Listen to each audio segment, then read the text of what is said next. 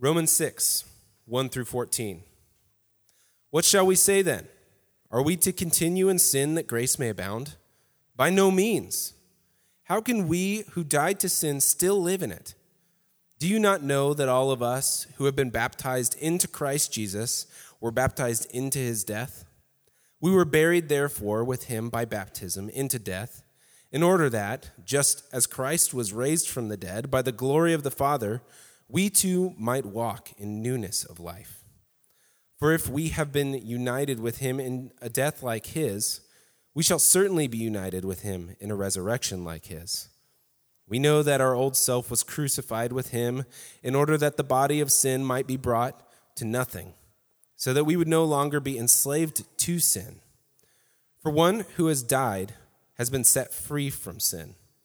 Now, if we have died with Christ, we believe that we will also live with him. We know that Christ, being raised from the dead, will never die again. Death no longer has dominion over him. For the death he died, he died to sin, once for all. But the life he lives, he lives to God.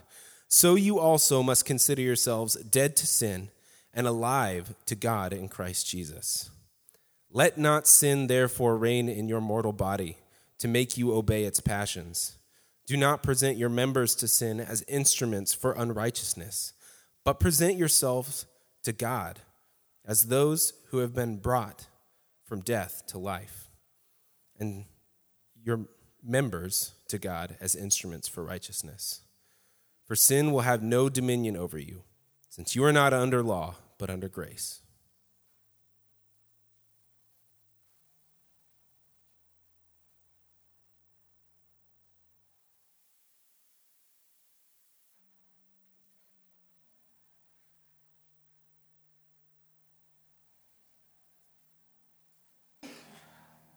Let's pray as we get started. Lord God, we thank you for what you've done on our behalf. We thank you for the unity that we can have with Christ and his, uh, both in his crucifixion and death and burial, and then also in his resurrection. Lord, we thank you for what that means for us. I pray that as we look at this passage, that we would understand it uh, the fullness of what uh, that ought to mean, not only for our eternity, but for our today. God, I pray that we would live in the victory that you've won for us, that we would live as those united to you, as those whose identity is found in you, as indeed it is. For all these things in your name. Amen. You know, over the last year or so, the vast majority of the world has been infected. They've been infected with the exact same thing. It's surprisingly contagious. One person has it, they walk into a group, says a few things. Who knows how many people walk away with it, right? Sometimes people don't even realize they have it until much later after they've already infected numerous people. Sure, it has different strands, it has different symptoms sometimes in people, but it's essentially the same thing. I mean, you can try to mask it, but let's be honest, you're only slowing it, you're not stopping it. And the worst, the worst part is the long term side effects. I mean, they can last, uh, they could do serious damage. You know what I'm talking about? Despair. I'm talking about despair. Despair isn't new. But lately, I think it's been Satan's weapon of choice in the world. It's everywhere. Two people can look at the same exact issue and they can despair of it in two opposite ways.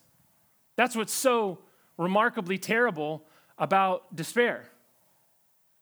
One person could say, oh gosh, if this is the outcome, oh, the, everything is going to just be ruined. And another person can look at the exact same thing and say, oh, if the opposite outcome happens, everything is going to be ruined.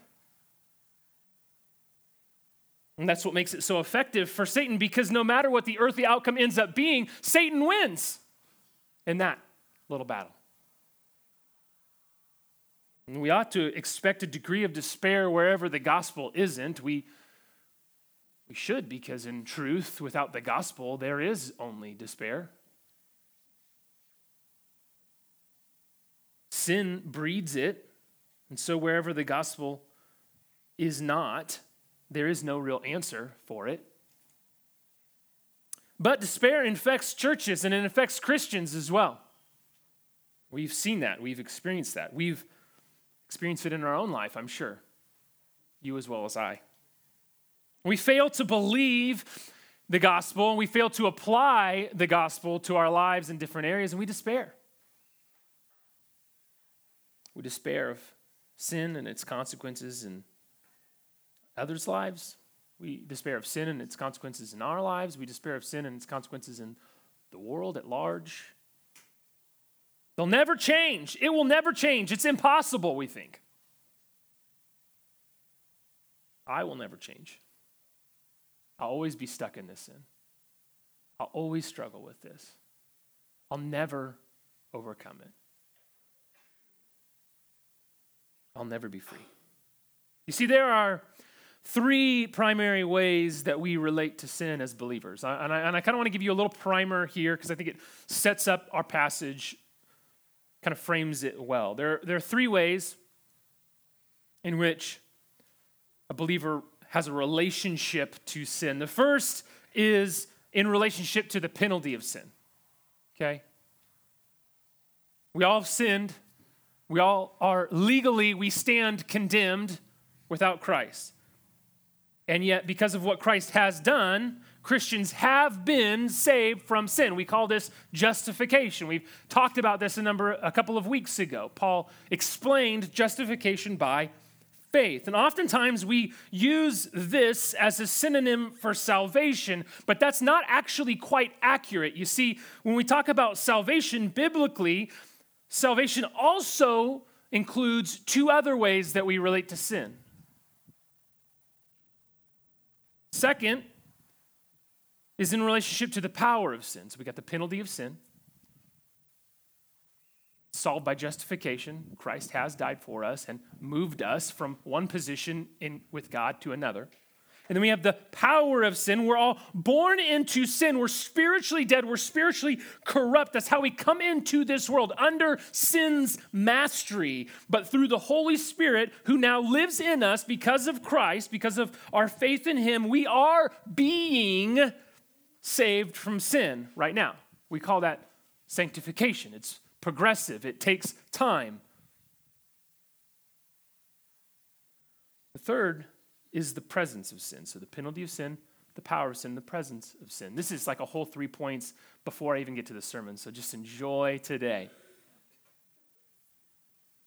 Third is the presence of sin. Essentially, does sin exist in our hearts and minds at all? And we would all say, yeah, you don't say yes, then, well, you're lying and that's sin, and so are, you know, gotcha, right?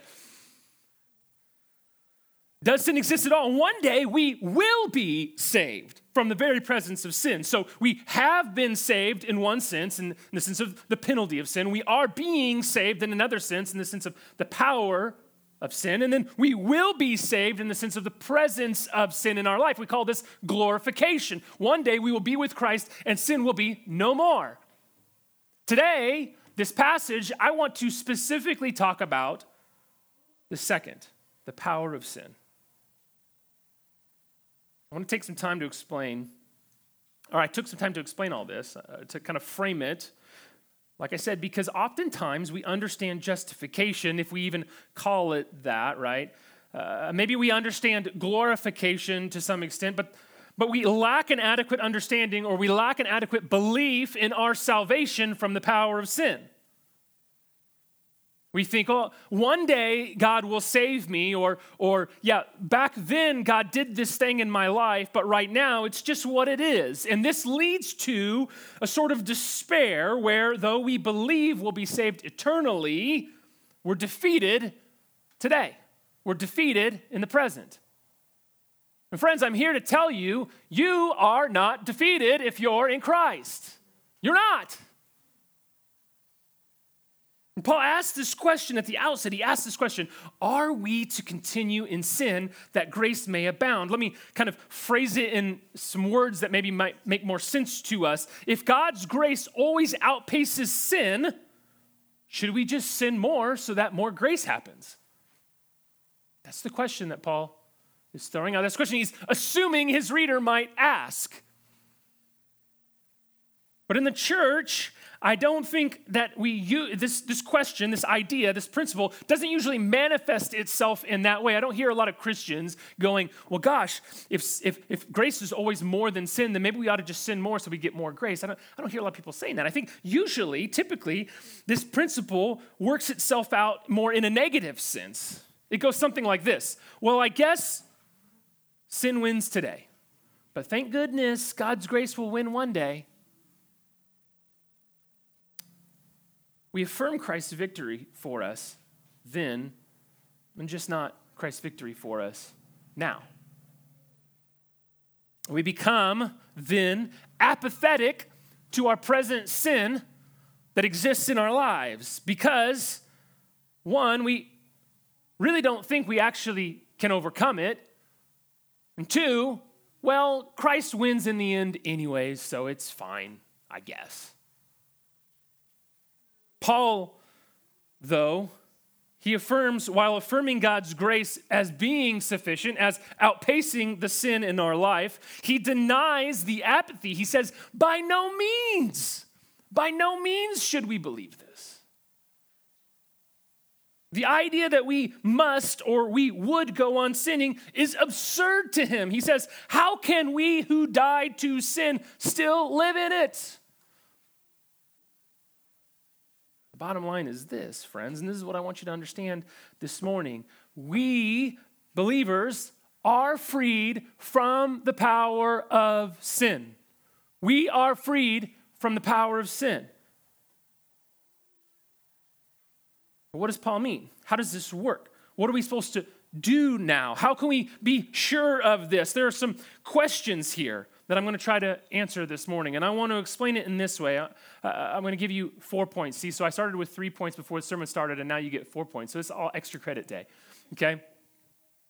I want to share with you the reason for our freedom from sin, the result of our freedom from sin, the response to our freedom from sin, and the reassurance of our freedom from sin. Is that all on there? Look at that. All our words. Look at me. Look at me go today. Reason, result, response, reassurance. Okay. So, what's the reason from our, for our freedom from sin? What, what is, how, how did this happen? Paul says we died to sin, but, but I'm not dead. I'm still breathing. You all look like you're still breathing. I don't remember any of you dying. And the reason is that through faith in Christ, that faith in Christ that Paul has detailed over the past five chapters of Romans, right? That we've talked about, that we are we are more than, ju- we are justified, but we're more than just justified. We're united with Christ, he says. United with Christ. What is that? And this unity, it's relational, but it's more than just simply saying, oh, I have a relationship with Jesus. And we, we use that phrase, and it's true, but it, it kind of doesn't do full service, doesn't do full justice to what Christ has done and what, how we are in relationship to Christ now. What he's saying here, and if you heard Caleb's sermon last week, he alluded to it a little bit, is that we have been transferred through faith from the realm or the reign of sin into the realm or the reign of Christ. We don't identify with sin anymore. We identify with Christ instead. It is this holistic change that happens in the very position, the very way in which we relate to Christ and sin and the world and everything. Thus, when Paul says, How can we who died to sin still live in it? He isn't saying that it's impossible for Christians to sin. Of course, we know that's not true, right? You sin, I sin, continue to. That would be an overstatement one we know isn't true, or, or else later Paul wouldn't implore Christians to not sin, right? So we know that's not what Paul is saying there. But, but on the other hand, he's not simply saying that now Christians have an attitude towards sin, that sin is bad. That would be an understatement. It would be true, but that would be an understatement of what he's saying. Rather, what he's saying is this that through Adam, remember last week, that through Adam, we have all we all come into the world under the realm, under the reign of sin, but through Christ, we have been transferred by faith into union with Christ. And now not sinning is possible. Before, when we were under Adam's under the realm of sin, not sinning was an impossibility. We, we will sin, period.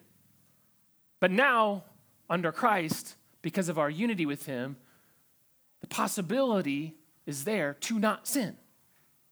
And Paul then shows how baptism signifies this union, this reality that we're released from sin and brought into life. And it's important to understand here that baptism isn't how we are saved. Okay? You can't read this, these verses here in Romans 6 and say, oh, well, what Paul's saying is that we, the people who are saved are people who are baptized. Paul spent five chapters telling us that we're saved by faith. We're justified by faith in Christ alone. Apart from anything that we do, it would make no sense now for Paul to automatic to, to just turn around and just go, Oh, I know I said that for five chapters, but in two verses I'm going to say, but except it's, it's faith and baptism, that's what it is. No, Paul's not saying that. What he's saying, or for the first century Christian, baptism was this initiation into the Christian life. It was so linked and tied so closely to our being saved by faith that Paul can use it as a sort of shorthand for our conversion into Christ and our initiation into the Christian life. Now, here's the problem that we have. Oftentimes, what we do is because we want to resist the temptation to say that someone needs to be baptized to be saved, we often make baptism less than what Paul makes it. We often say, like, well, it matters, but it's not like that big of a deal. Like, as long as you believe in Jesus. No, no, it actually, Paul is saying it's actually pretty important. It's actually pretty important. It's, it's not just symbolic, it's spiritually significant for us for someone to believe in Jesus and not be baptized would be like saying, Well, I'm going to enter a race and I'm not going to eat for three days before I run the marathon. It's like you're, you're spiritually crippling yourself, Paul's saying. Is an important initiation into the Christian life. In what ways have we been united with Jesus? Verses 3 and 4, it says that we've been baptized into his death. We were buried with him by baptism into death. One commentator puts it like this. I, I like how he says it. He says, It's not that the believer in baptism is laid in his own grave, but that through that action he is set alongside Christ in Christ's grave. We are united with him in his death. Verse 5 says that we were united with him in his death. And verse 6 continues that our old self was crucified with him. And so, the reason we are freed from sin is because we have this unity with Christ through his death and burial and resurrection. And that, that whole thing is symbolized, is, is initiated, if you will, we initiated into that life through baptism. And what then is the result of our freedom from sin? Through this union with Christ. Verse 5 says that if we have been united with him in a death like his, we shall certainly be united with him in a resurrection like his. Look, look in the text for the in order that statements. Look in our passage for statements of result, of in order that. Eh, verse 4, it says, We were buried with him in order that, just as Christ was raised from the dead by the glory of the Father, we too might walk in newness of life. Verse 6 says, Our old self was crucified with him in order that the body of sin might be brought to nothing, so that we would no longer be enslaved to sin. You see, death, it releases a person from slavery. You can't enslave a dead person, right? If a person is put into slavery, in the first century, a person uh, went into debt or, or, or, for whatever reason they couldn't pay their bills or whatnot, and they would go into slavery with under someone else until they were able to work that off, right? And if they died, that whole contract was released because they're dead now. They can't be enslaved if they're dead. And so they're the debt of slavery, it's not passed on to someone else in some way. When we are united with Christ through faith in his death, that ends our slavery debt and contract. It, it ends our slavery to sin, it sets us free from it. Just as Christ's death released him, and his resurrection sealed his victory over sin and death, so too, as we are united with him, it does the same thing. You know, it's unfortunate. It's unfortunate that many Christians talk about obedience to Christ, that many Christians talk about being obedient to God and to His Word as if it's like this drudgery, as if it's like, oh, I got, well, but I got to do what Jesus says. You know, that's what I'm supposed to do. As if, I mean, it is a weight that we can't carry if we think that following Christ and being obedient to Christ is what saves us. I want you to understand that is a weight you can't carry. You will never be obedient sufficiently enough to save you. But through faith, that weight is taken off. Through what Christ has done, that, that weight is taken off. In obedience, it becomes our freedom. You see, often in, we have in our heads that freedom is complete self rule. If I could just decide what I want to do, whenever I want to do it, however I want to do it, that that, friends, is true freedom. That's what we think.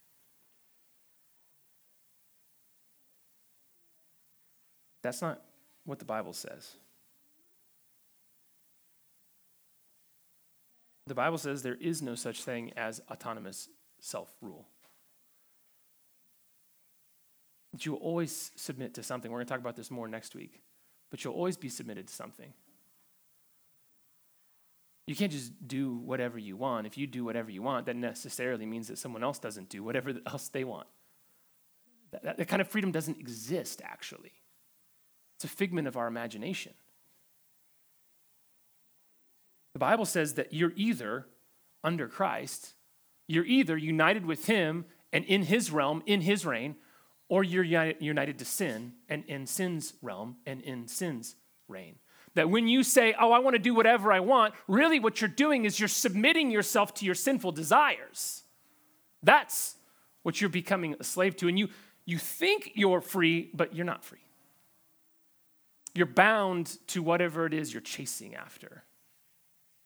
True freedom, then, biblically, is submitting to the design and the desire of our Maker and Savior. If God created everything, if He created you, then He knows the best, freest way for you to flourish.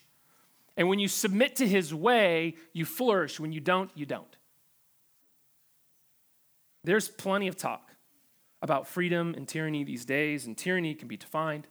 We could define tyranny as cruel or oppressive rule. And everyone seems to have their thing that they call tyranny. And there's a place and a time to dissect those things, and it's not right now for me. My point today is this there is no tyranny, there is nothing more cruel and oppressive than when sin is ruling in someone's life. In fact, sin is the root of all tyranny. It is the tyranny of tyrannies, if you will.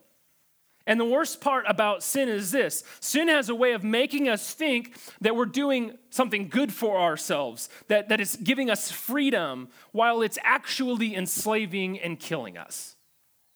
That's what's terrible about sin.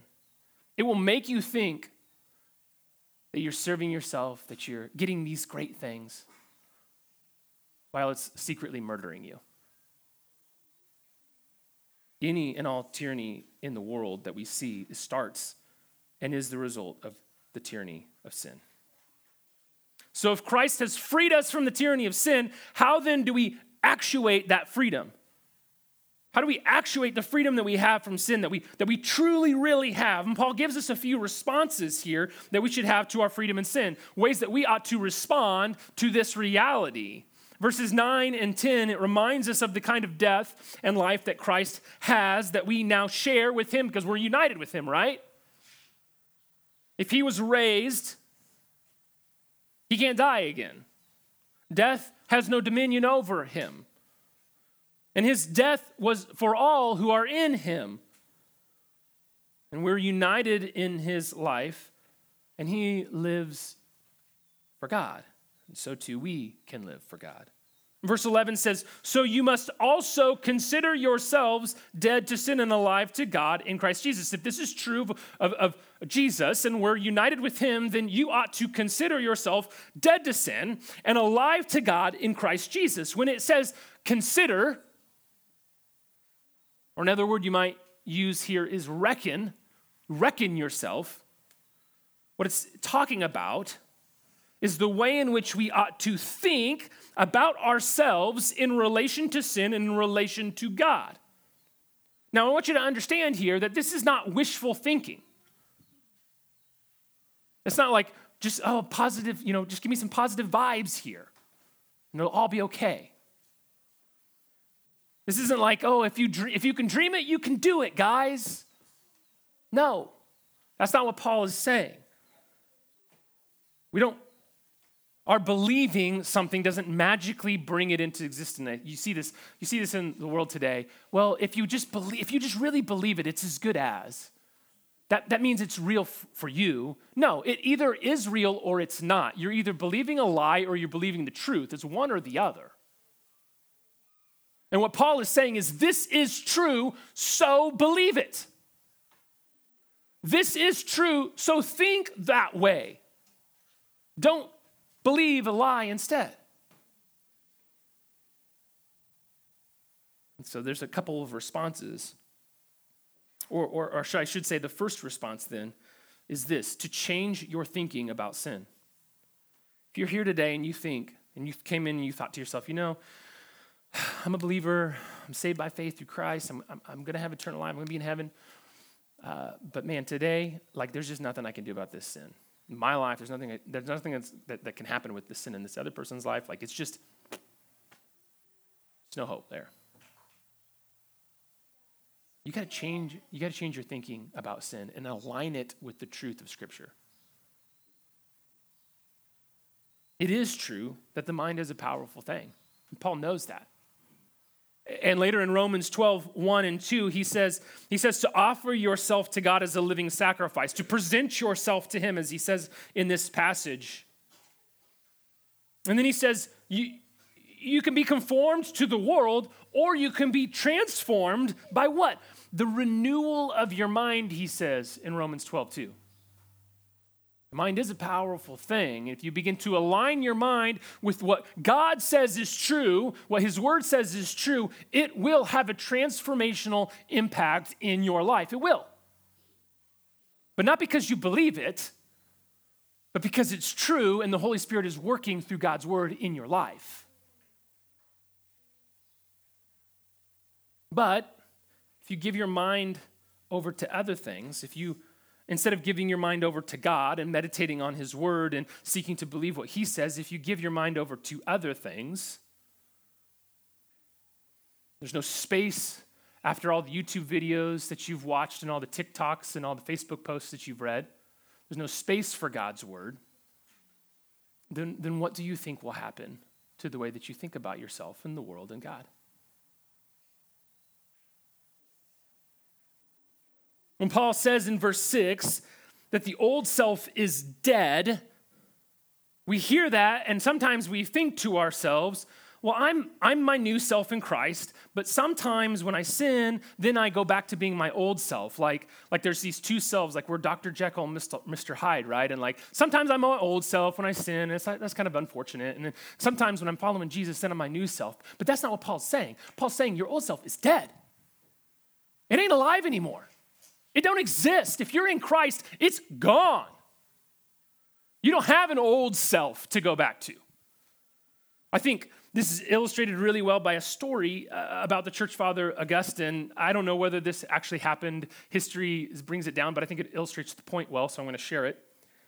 See, Augustine, before he came to Christ, he had lived with a mistress for, for a long time. And after his conversion, one day she met him on the street. You know, they were he was walking down the street. It's like 300 something AD, right? And they're walking down the street, and she sees him. And she yells, she, the story goes, she yells, Aurelio, Aurelio. She calls out to him. That's his first name. I don't know, back then they never used people's first names very much. Aurelio, Aurelio, she calls out to him. And he continues walking, ignoring her calls. She runs to him and she grabs him. Aurelia, what's the matter of you? What's the matter with you? It's I.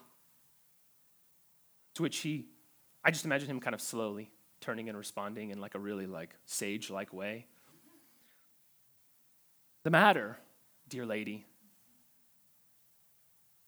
is that it is not I. You see, he considered himself a completely different person. After being united with Christ, he was not the person who had her as a mistress. He was a different person altogether. We consider ourselves a totally different person. Christian, Christian, you don't have to sin. I want you to get that in your head. You don't, you don't have to. Whatever that thing is, like you, you don't have to do it. Not because you're awesome, but because Christ is awesome. And you're united with him. And so that brings us to this second response, which kind of has two sides. So, response 2A, if you will, we should become an intolerant to sin. We should have an intolerance for sin. And let's be honest, we find it really easy to be intolerant of sin in other people's lives while consistently tolerating the sin that exists in our life, right? Like, like other people's sin is just, oh, I can't believe how they would do that. That's terrible. But, but then we sin and it's like, well, okay, but I mean, like, like this and this was going on, and it's kind of justified because blah, blah, blah, blah, blah. It's like we're really tolerant of sin in our life. So I want you to understand when I say be intolerant to sin, I'm specifically talking about being intolerant to the sin in your life, being intolerant to your sin.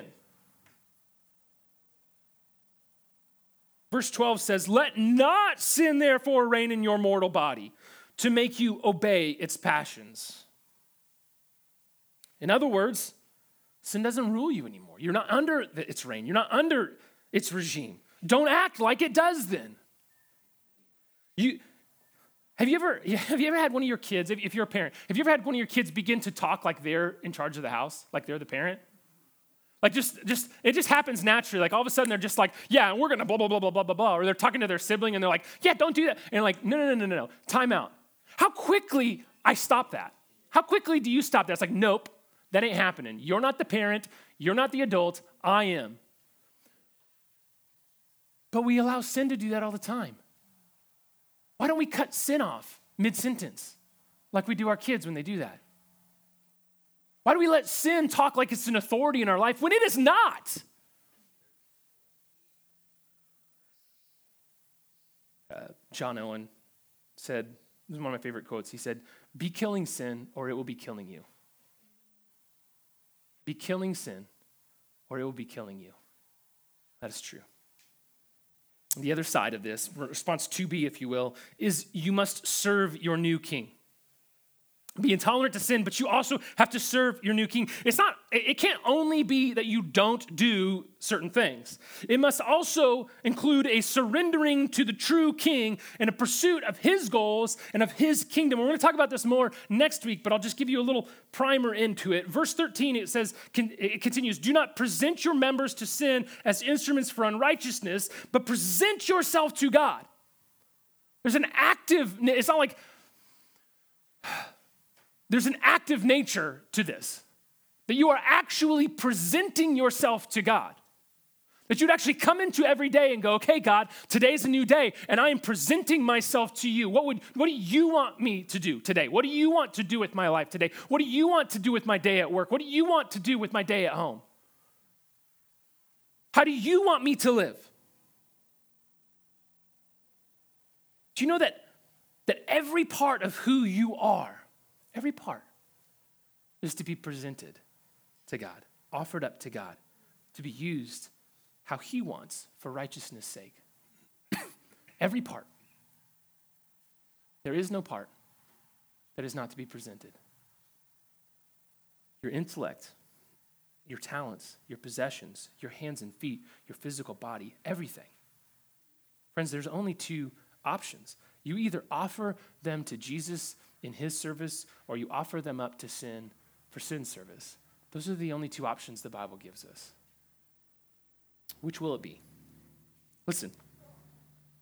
Some of you this morning, you know your faith is in Christ, and you know that you've been justified and you've been saved from the penalty of sin, but you would say that you still feel like sin has a tyrannical rule over your life. And that's a significant thing. Feeling like sin has a, a, a tyrannical rule over your life, even when it doesn't, that's still significant and it affects your life. And perhaps or perhaps it feels like sin has this rule over certain areas of your life. Maybe it's not the whole thing. Maybe it's just this one particular area. You just can't get, uh, you just can't get over that. I want you to know that you have been saved from the penalty of sin. That even when you go back to that sin, that Christ's forgiveness is sufficient. I want you to know that. Grace does outpace your sin. It does. Like, however far away you think your sin takes you, God's arm of grace is longer. But I also want you to know that you are being saved from the power of sin. That we've been transformed from under the rule of sin and into the rule of Christ. We no longer have to sin. We can walk in the newness of life. You can. You can. And I know I know this isn't something that God always, He might not always do this completely, and He might not always do this at the pace that we want it to happen. It may not always be an immediate change. And God, I think, has His reasons, but, but you don't have to despair. You can have hope. You can. You see, oftentimes, even though the shackles of sin have been released and the prison doors of death have been swung open and unlocked by Christ, we find ourselves crawling back into that familiar cell and closing the doors as if they're locked when they're actually still not, and putting those shackles back on our wrists because the feeling of that metal holding us down is just something familiar about it, something almost comforting because we've lived in it for so long. But, friends, don't put yourself back into those prisons. Free in Christ. Our confidence, it wanes at times when we feel like failures, and oftentimes we have this, this sense of failure in whatever area that's just immobilizing to us. And Satan wants you to believe the lie that you are still in prison, that there's nothing you can do. And this is where I, I love this passage, because there's one last verse, verse 14. And it gives us this reassurance of our freedom from sin. Listen, listen to what it says For sin will have no dominion over you, since you're not under the law, but under grace. Do you, do you hear that? Did you, did you read that correctly? It doesn't say, For sin shouldn't have dominion over you. It doesn't say, don't let sin have dominion over you. It doesn't say, for sin might not have dominion over you. It says, for sin will have no dominion. That is not a command, it is a promise. Man, that is powerful. That is a wonderful, wonderful thing. You're not under the law, but under sin or under grace. You're not under sin, you're under Christ. The promise of freedom over the power of sin is not based on how well you perform. It's based on what Christ has done for you. It's based in the reality of our freedom from the penalty of sin. Since Christ rose again, sin and death have no dominion over him. And since they can't, and since he can't die again, and since we're united with him, we have victory here. Thus, we sin will not, sin cannot have dominion over us. It can't. We, are, we aren't under the law as a means to be found righteous, which leads to just failure upon failure and condemnation and despair. We are under grace as a means to be found righteous, which leads to obedience and justification and hope. Hope. Put it another way if we're under the law, it's commands with no power to obey. But when you're under grace, it's commands with the power to do it. You have the power in Christ. So, Christian, I don't know where you're at. Maybe you're walking in here and you're going, man, God is delivering me from these sins and, and, and, He's transforming my life and it's fantastic. And I would say, man, if that's you, I'd say, man, keep going. Don't slack. Don't ever, you know, drop down a gear. Just keep charging forward.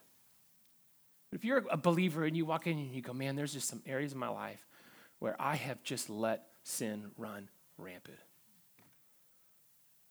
Maybe, maybe, maybe one, at one time it wasn't that way, but maybe you just, you've just grown lax and, and you've been surrendering yourself to sin over and over and over again. And now it just feels like such a heavy burden. It feels so like, like so much that it's immobilizing. How could I ever get out of this? And I want you to know that, that you on your own, you can't. But Christ can. And it doesn't start, it doesn't start by trying harder. It starts by surrendering more. If you would take those areas of your life, you'd take them to the cross, take them to Christ, and you would say, you know what? I am so sorry that I unnecessarily surrendered these areas of my life to sin. And Christ, I know that you are the one that actually reigns in me. I know that you are the one that I'm united with, not these sins. And so, God, would you, I, I, hand these areas of my life over to you. Would you do what only you can do? I promise you, He will change those areas of your life. It may not happen in an instant, but He will begin to transform you in ways you can't imagine. But if you're not yet a Christian and you feel trapped in sin, I want you to know you are trapped in sin. You are. But Christ can free you. You don't have to despair. Because this is the gospel that God loves and saves rebel sinners like you and me through Christ's life, death, and resurrection. And He can free you today. You can have real, true freedom in Christ. If you would come to Him confess and repent of your sin, and turn and run to Him and put your faith in Him instead of those things. And so I want to give you an opportunity to do that. I want to give you an opportunity, if you're a believer, to remember what Christ has done and the freedom that He's won for you and to celebrate that. I want to give you the opportunity, if you're a believer and you are being crushed, you feel crushed by sin, to, to go to the cross through communion, through remembering what Christ has done, and to submit those things again to Him. And I want to give you an opportunity. If you're not yet a believer, I want you to know that communion isn't for people who don't know Christ. Not, it's not for those who haven't put their faith in Him, it's for those who have. And yet, this is a great opportunity for you to go to God and to ask Him to do what only He can do. And the wonderful thing about Jesus is He says, Anyone who comes to me, I will never cast out. Never.